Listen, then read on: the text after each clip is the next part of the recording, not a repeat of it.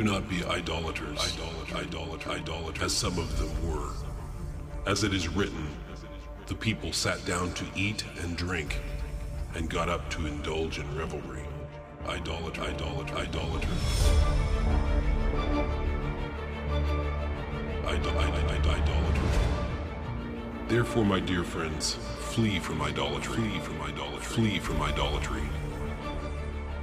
Idolat, idolat, idolater. Those who run after other gods will suffer more and more. I will not pour out libations of blood to such gods or take up their name on my lips. Idolat, idolat, idolater.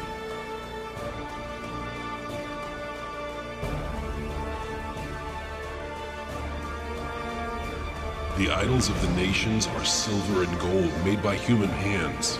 They have mouths but cannot speak, eyes but cannot see. They have ears but cannot hear, nor is there breath in their mouths. Those who make them will be like them, and so will all who trust in them.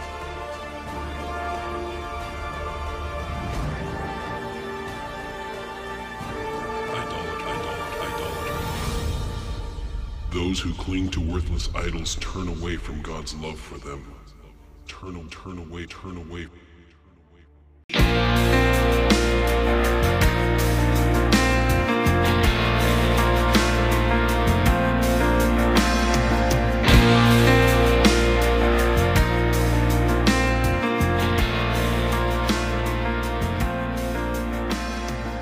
Has there ever been something you've seen so many times that the novelty of it has worn off to the point that you hardly even notice it anymore? It's sort of like driving to a destination and never noticing the details along the side of the road. It seems anything that's repeated often enough stops carrying the impact it originally had. In today's episode, we'll address the well known account of the time Jesus spoke to a Samaritan woman at the well in Samaria and asked her for a drink. But this time, we'll notice a detail in the conversation that often slips right past us. My name is Michael Land, and I want to welcome you to the podcast. Today, we'll begin a series of studies with a message we're calling Hammering Gold Building Idols in Our Own Image. Today, we hope to open your eyes to help you see things a little differently, and maybe to draw your attention to something that you might have been overlooking.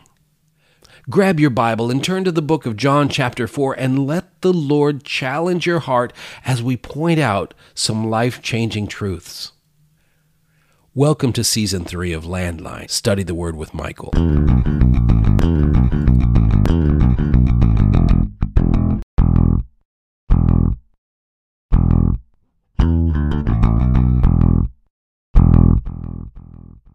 Turn with me, if you will, to John chapter 4.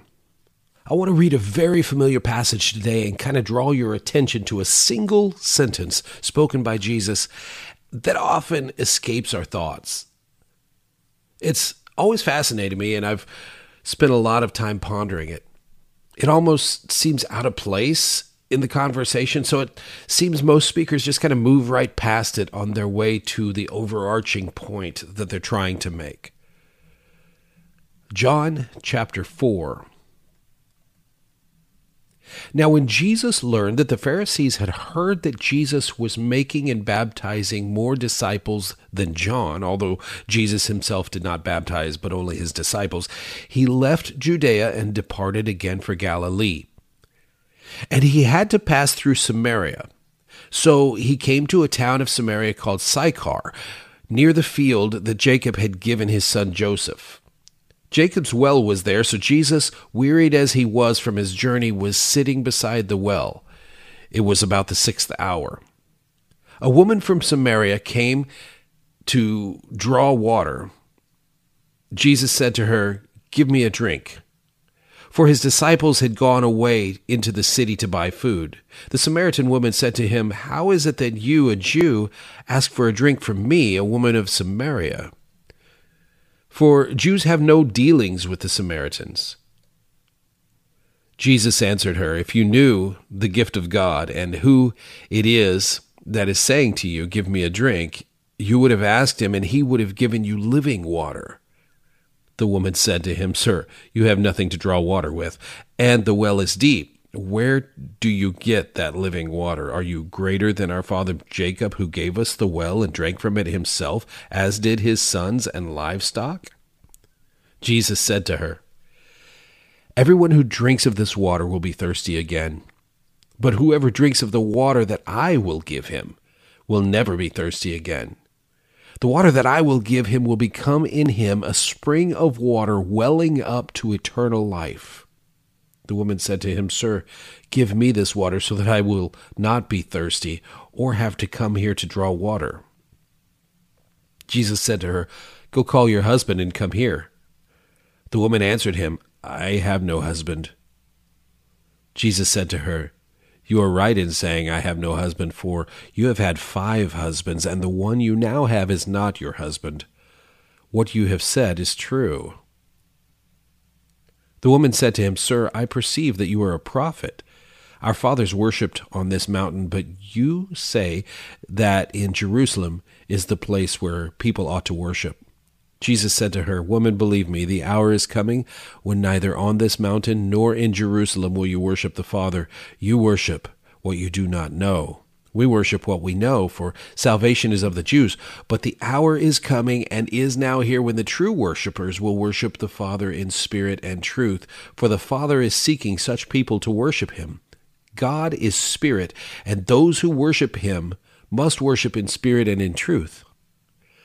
The woman said to him, I know that Messiah is coming, he who is called Christ. When he comes, he will tell us all things.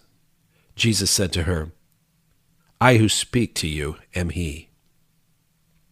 Father, the message that I'm going to speak today is not a common one. And therefore, I need, I feel I need your extra guidance. I need your wisdom as I present to the people this message that you've given me. I pray for clarity of thought. I pray for clarity of speech. I pray that I will say things in a way that will penetrate the hearts and minds of the people who are listening. And I pray that you will lead this message to the people who need to hear it. In Jesus' name I ask these things. Amen. When I say the words, the woman at the well, immediately your mind goes to the high points of this story. You've heard it preached and taught so many times, you're probably trying to decide which of the three or four major points I'm going to focus on this time. Isn't it funny how our minds do that? It seems each preacher takes one of a handful of themes to build a message on, and we almost feel we could preach right alongside them. We can still hit all the main points with them. I've heard preachers focus on the fact that Jesus crossed cultural lines to minister to someone the other Jews would not have even lowered themselves to speak to. That theme is certainly there as the woman at the well brings it up by saying, How is it that you, a Jew, ask for a drink from me, a woman of Samaria? It's a historical fact that the Jews and the Samaritans were, were at odds, and the disdain they showed one another sometimes even led to violence. I've heard preachers focus on the fact that this woman had been married five times and that she was now living with someone who was not her husband. How the prophetic knowledge of Jesus opened her eyes to the reality of who he is and how he demonstrated his love for her, even in her sin. That theme is definitely there as well. As even in her sinful condition, Jesus went out of his way to focus his time and attention on her. I've heard preachers focus on the fact that her relationship status would have caused her to be looked down upon by the other women in the community. For even the Samaritans would have seen her choices as shameful and would have shunned her.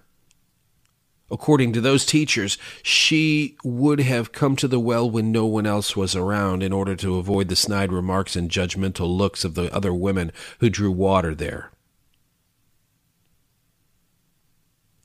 I've heard countless preachers use this as a text to launch into lessons on the importance of having a pure heart and a clear focus so that you can worship the Father in spirit and in truth. There is validity in all these lessons. There are many directions you can go with this passage, as the Holy Spirit packed a lot of depth and meaning into the words. But today, I want to focus on one particular sentence as a launching pad for a train of thought that I believe is vital to our growth in Christ. Jesus said, Are you ready for it? You worship what you do not know. We've briefly discussed this sentence in past sermons as we focused on spending time in Scripture and getting to know who God is, how He represents Himself, and what His Word says about His attributes. I encourage you to go back and listen to the recordings of those sermons. Today, though, I want to revisit this sentence in a different way, with a different thought in mind. There was a great rift between the Samaritans and the Israelites. The differences in their expressions of their faith were seemingly insurmountable. They claimed to believe in the same God. They both claimed to serve the one true God, yet there was a difference. The Samaritans followed traditions that were outside of what God had prescribed in Scripture, and Jesus said, You worship what you do not know. Think about that for a moment. How many people do you know like that? They claim to be Christians. They truly believe that they belong to Christ. They might listen to the same music you do. They can quote some notable preachers or authors and maybe even a few scripture passages. They proudly tell you that they're the children of God, yet there is something in their view that ultimately leads them away from the truth of Scripture. It seems all too common these days. It's still popular to call yourself a Christian. We want to belong to a group that brings us comfort. We want to feel as though we are children of the God of the universe. We certainly love to tout our freedom in Christ. We love to loudly sing songs about our joy, about our freedom, and about our importance to God. Just turn on Christian radio. We do have great freedom in Christ. We are important to God, as important as my children are to me, and our relationships to Christ certainly bring great joy. However, is the Christ about whom we are singing the very same Christ we find in Scripture? Let me ask you that again. Is the Christ about whom you are singing the very same Christ we find in Scripture? You see, Jesus stands before us and says, I am the Lord your God who brought you out of the land of Egypt, out of the house of slavery. You shall have no other gods before me. You shall not make for yourself an idol in the form of anything in the heavens above, or the earth below, or the waters beneath. And though most of us have never carved an idol out of gold or out of wood, is it possible that we've fashioned alternate forms of God that are more in line with our way of thinking than with the God of the Scriptures?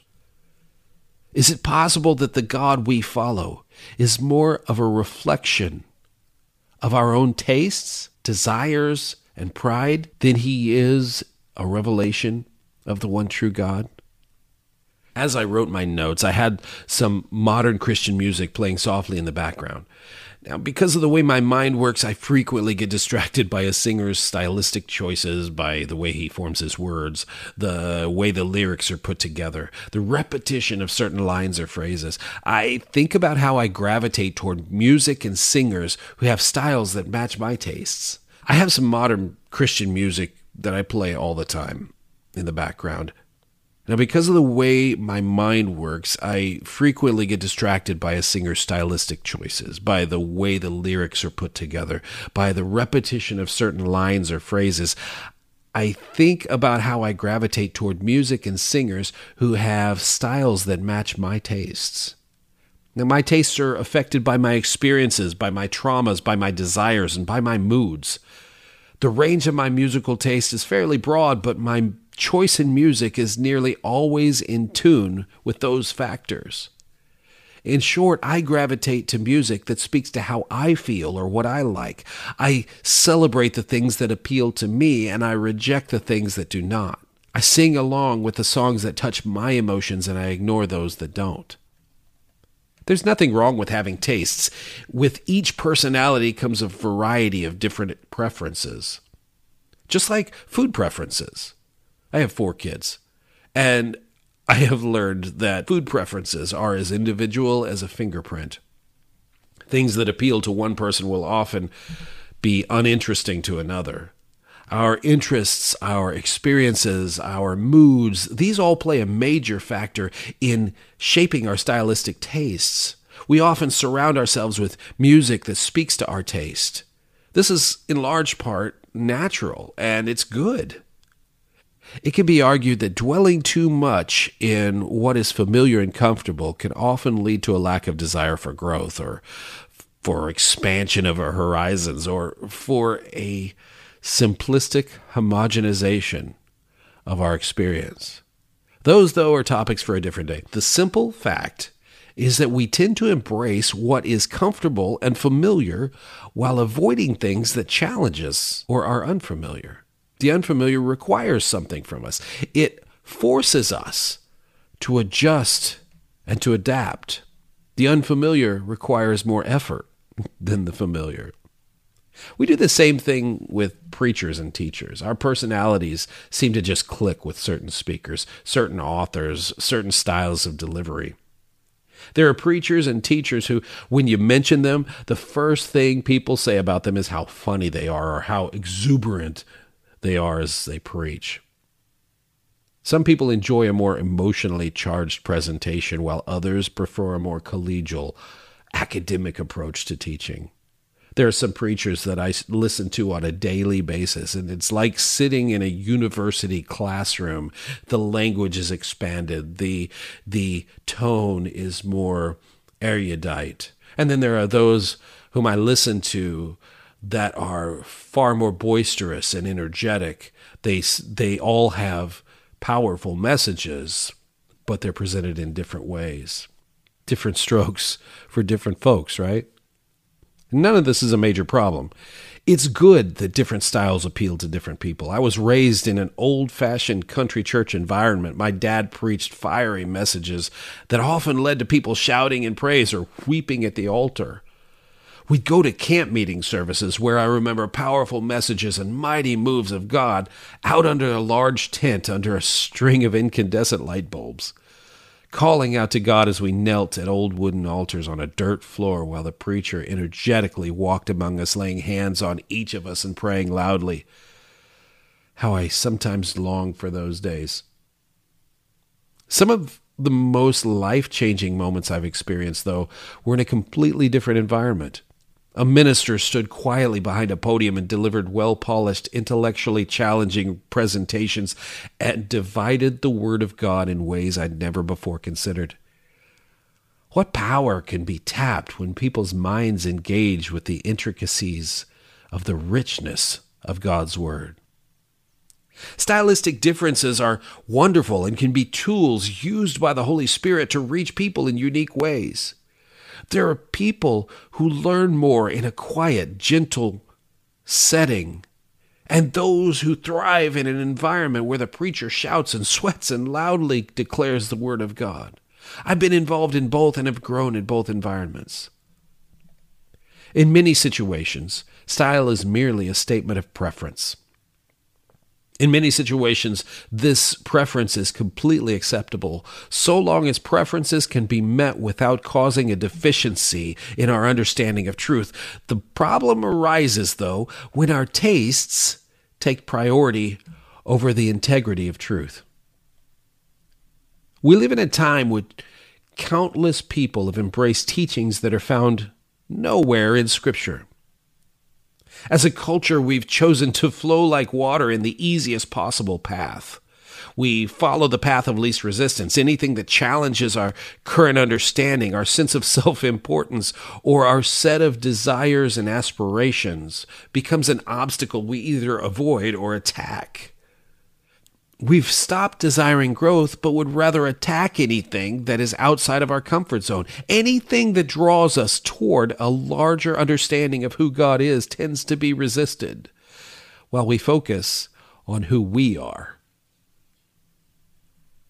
We love to talk about our spiritual gifts, about our love languages, about our spiritual authority. We cast aside those who teach on biblical holiness or submission or integrity.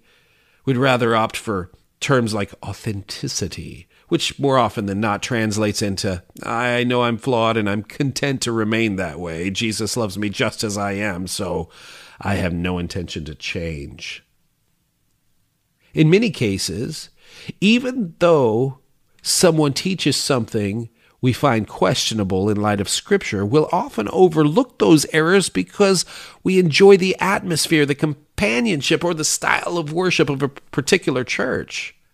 There are speakers who speak aberrant doctrines, yet because they have a band who comes from their church that is well produced and has music we enjoy, we will overlook those bad teachings. In many cases, even when someone teaches something we find questionable in light of Scripture, we'll often overlook those errors because we enjoy the atmosphere, the companionship, or the style of music of a particular church. Over time, we become desensitized to the errors and they begin to seem normal to us. We no longer bristle at the things about which our spirit raises an alarm. In other words, our conscience becomes seared and we become numbed to false teachings. We surround ourselves with the people we enjoy, the music we enjoy, doing the things we enjoy, avoiding the hard work of studying the truth if it challenges us, and our whole idea of Christianity becomes a safe space where we are never urged to grow.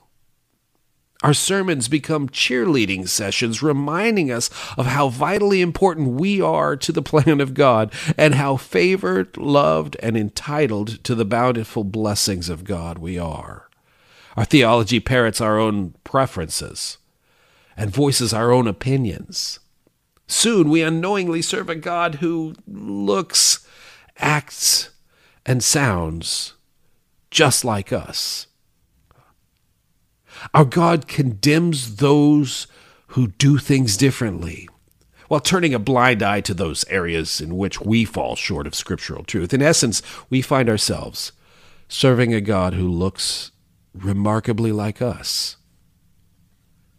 But this God who looks like us is not the God of the Bible. You see, we were created by God to bear His image, not the other way around.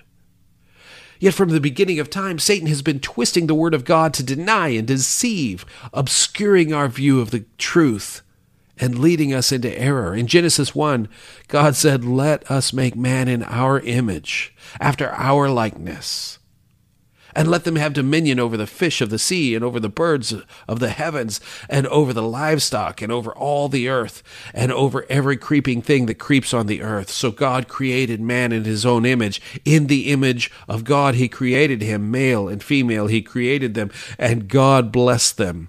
And God said to them, Be fruitful and multiply, and fill the earth, and subdue it, and have dominion over the fish of the sea, and over the birds of the heavens, and over every living thing that moves on the earth. And God said, Behold, I have given you every plant yielding seed that is on the face of the earth, and every tree with seeds in its fruit. You shall have them for food, and to every beast of the earth and to every bird of the heavens and to everything that creeps on the earth, everything that has the breath of life, I have given every green plant for food. And it was so. You see, God gave man dominion over so much. God gave man all the food he could ever eat. He gave man dominion over the animals. He had provided everything. But do you notice what he didn't give man in this passage? He didn't grant him the right to set the rules. He didn't give man the right to determine how God was to be worshiped. He didn't say, Now I'll stand back and let you determine your own destiny, or now that I've given you all this, you are to see yourselves as being of primary importance even though mankind was God's greatest creation, and even though mankind was created in the image of God and in his likeness, mankind was not granted the position of God. Mankind was not granted the authority of God. Mankind was not equal to God. This may sound like a pretty basic statement, so basic as to seem unnecessary, even. However, from man's earliest adventures, we've routinely stepped outside the bounds of the position we were created to fill. God created the world and all that was in it, and He created man to live on the earth and to take dominion over it. He blessed him with everything he could possibly need to live a life of peace, of prosperity, and of communion with God. Yet at every turn, man has demonstrated his desire to step outside the bounds and to be the ultimate arbiter of what is right and what is wrong. I come from a long line of stubborn people. When told what we can or can't do, a very common phrase in my family's history has been, Watch me. I remember we were driving in Southern California one time when I was a child, and my dad missed a turn and started looking over his left shoulder. I believe it was on Hollywood Boulevard in Los Angeles. And there was a lot of traffic. It was one night. He was going to meet some preachers for dinner or for refreshments after church. And he starts looking over his left shoulder. My mom says, You can't turn around here. He said, Watch me. And he flipped a U turn and went to his destination. I'll never forget that. We do what we want. I'm trying to break that cycle in my children, by the way. I have four children at home. For the most part, they get along great. They play together, express love for one another, and they treat each other with respect overall. Occasionally, though, one of them will develop a habit of ordering the others around. Stop tapping your feet. Stop singing. Stop blinking your eyes so much. Don't play with that. Don't look at me. When this happens, their mother and I have to remind them by saying, You need to remember who you are and who you aren't. Are you the parent? No, you aren't. You don't get to boss the others around because you haven't been given that role. As followers of Christ, we often fall into similar habits. We surround ourselves with people who agree with us. We begin to use the same catchphrases. We begin to build a subculture of individuals who think alike, talk alike, who enjoy the same things. We become passionate about the same causes. We sing the same songs. We get our coffee at the same places, and interestingly, we begin to look a lot alike.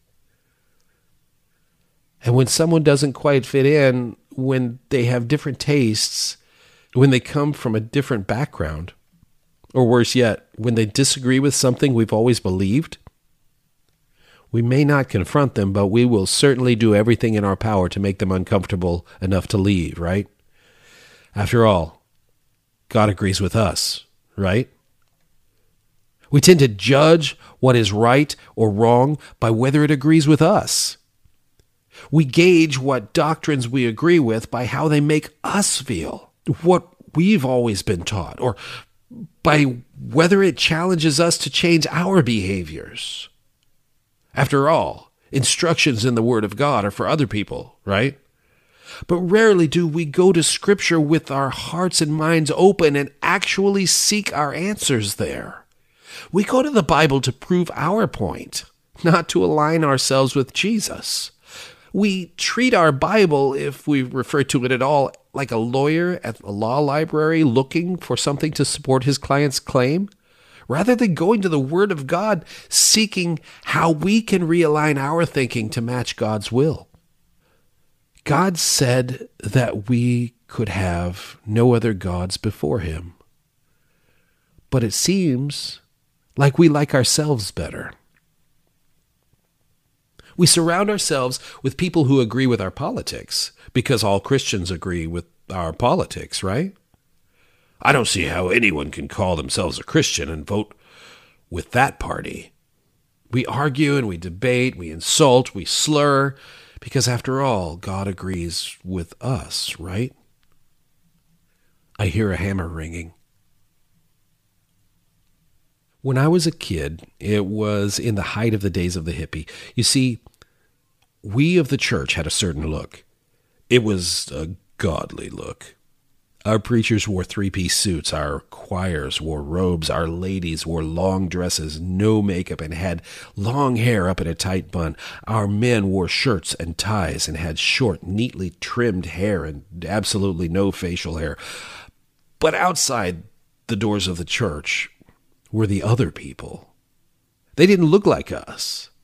They didn't dress like us. Their music was unlike anything we'd ever heard, and wow, the things they could do with a Hammond B3 organ were otherworldly. It was us against them. So when one young man came to our church in his bell bottom jeans and a white t shirt, brushed his long hair out of his tear filled eyes, and came to the altar to give his life to the very Jesus my father had just preached about. And the first thing that happened was an old deacon's wife took his face in her hands, looked him dead in the eyes, and said, Now you need to get your hair cut. That young man never darkened the door of a church again, as far as I know. But after all, God dresses like us, right? You see, there are countless ways that we fashion our gods. We've allowed ourselves to become so infatuated with our own tastes, our own desires, and our own ambitions that anything that doesn't fit our preconceived notions must be wrong, and anything that agrees with our way of thinking must be God's will. Right? After all, God's word should feel right. It should sit well in our soul. It should be comfortable. It shouldn't challenge us, offend us, or draw our attention to our own sins, right? I hear a hammer ringing. We're building idols, my friends, and those idols are beginning to look just like us. 2 Timothy 3 1 through 5 says, But understand this, that in the last days there will come times of difficulty, for people will be lovers of self, lovers of money, proud, arrogant, abusive, disobedient to their parents, ungrateful, unholy, heartless, unappeasable, slanderous, without self control, brutal, not loving God, treacherous, reckless, swollen with conceit lovers of pleasure rather than lovers of God, having the appearance of godliness, but denying its power. Avoid such people. When we read this passage, we read it from an us versus them vantage point. We, we, we picture all those people out there who are all of these things. We simply ignore the fact that many of these descriptions point directly to our own attitudes, our own behaviors, and our own positions. We vote for people who clearly and blatantly demonstrate many of these traits, but because they outwardly embrace some of the same things we hold dear, we blind ourselves to the faults they have and we call them God's person for the job. If only God looks like us. We go online and we argue and we debate about anything and everything, insulting others and condemning them because of their differing opinions, calling them names and insulting their intelligence, all the while we are blind to the fact that we are just simply being proud, arrogant, abusive, unholy, heartless, unappeasable, often slanderous, showing no self control, brutal, reckless, and often swollen with conceit. But it doesn't matter because God understands we're fighting a battle online, right? Surely God turns a blind eye to our sin, doesn't he? And is it really sin if we're simply responding to someone who's wrong? Is that that hammer again? Is the God I'm describing the God of the Bible? The God of the Holy Bible is holy. He's resolute. He's unchanging. He doesn't condone wickedness, whether it's in someone who claims to follow him or not.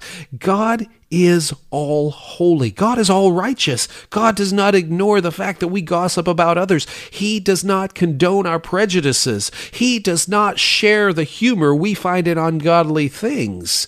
He has commanded us to be different.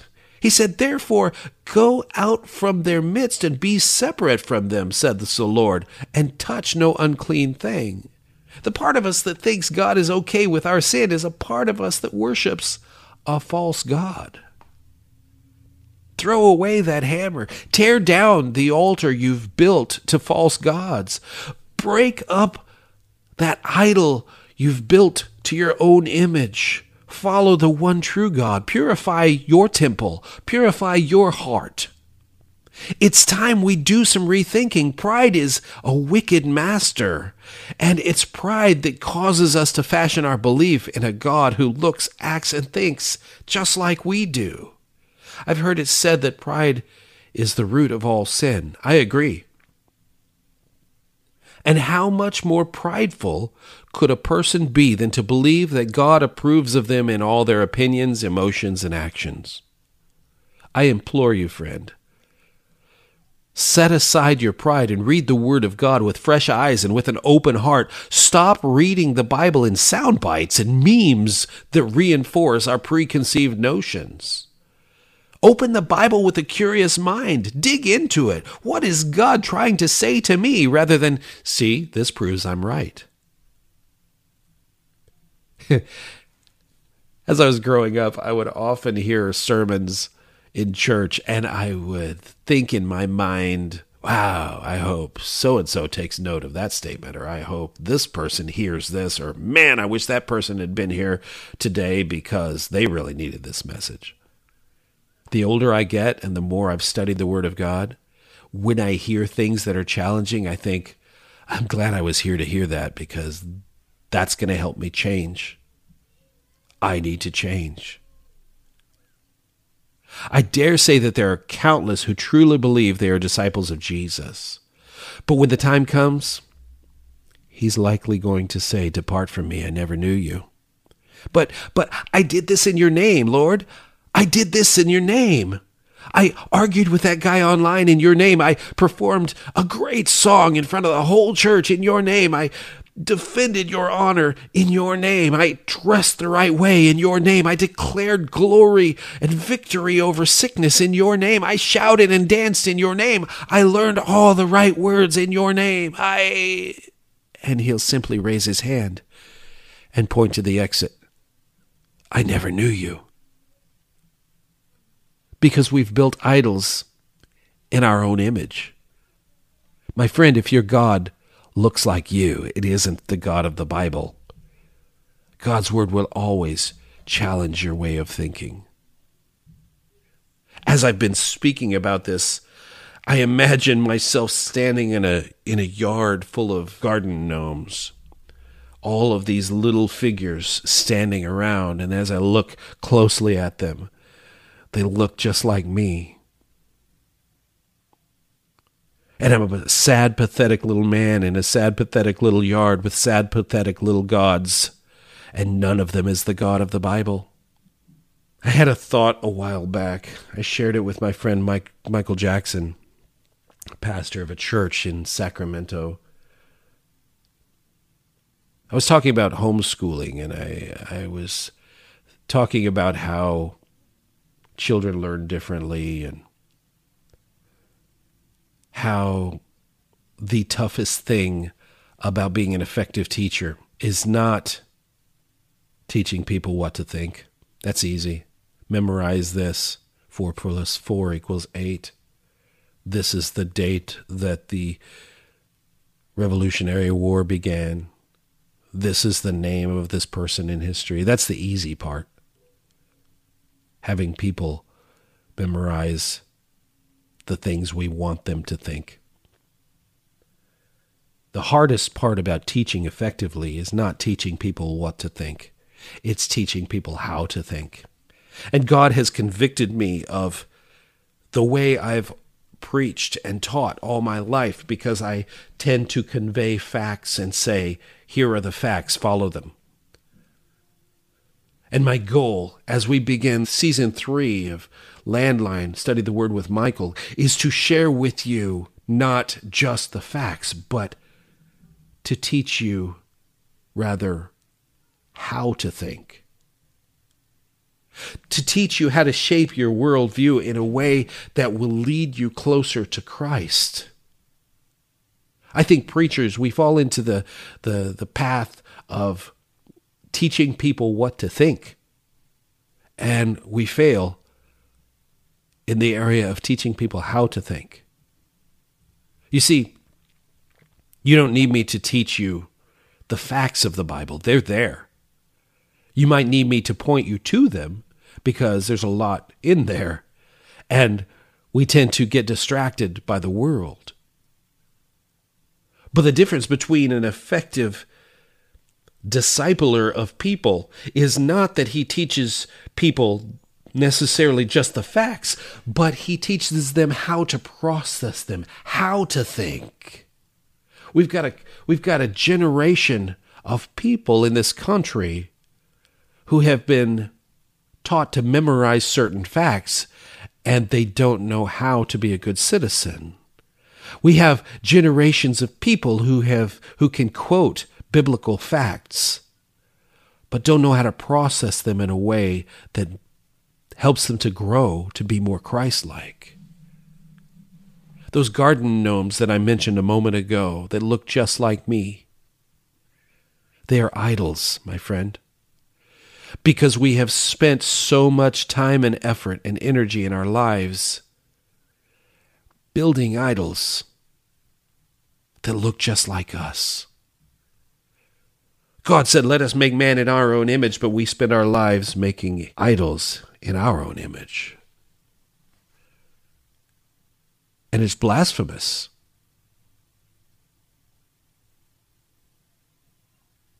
Father, this has been an uncomfortable message to teach.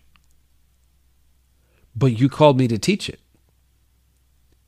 This has been a difficult topic to address, but you gave it to me to address, and you shared it with me to share with others, so therefore that's what I've done. Lord, let your words sink in to the hearts and the minds of the people who are listening, and let it challenge the status quo of our thought processes let us begin to question the things that we have held as firm in our lives. Challenge our prejudices, challenge our predisposed notions. Cause us to look to your word for education, not merely for reinforcement. Cause us to open your word because your word is our food. It is our nourishment. It isn't merely a rule book. It isn't merely something we point to to correct others, but it is what you have given us as a beautiful gift to teach us how to build our lives on you. In the beginning was the Word, and the Word was God, and the Word was with God. Thank you, Lord Jesus, for being the Word. Father, I pray that you will challenge us this week, that you will cause us to follow hard after you, not after gods that look like us.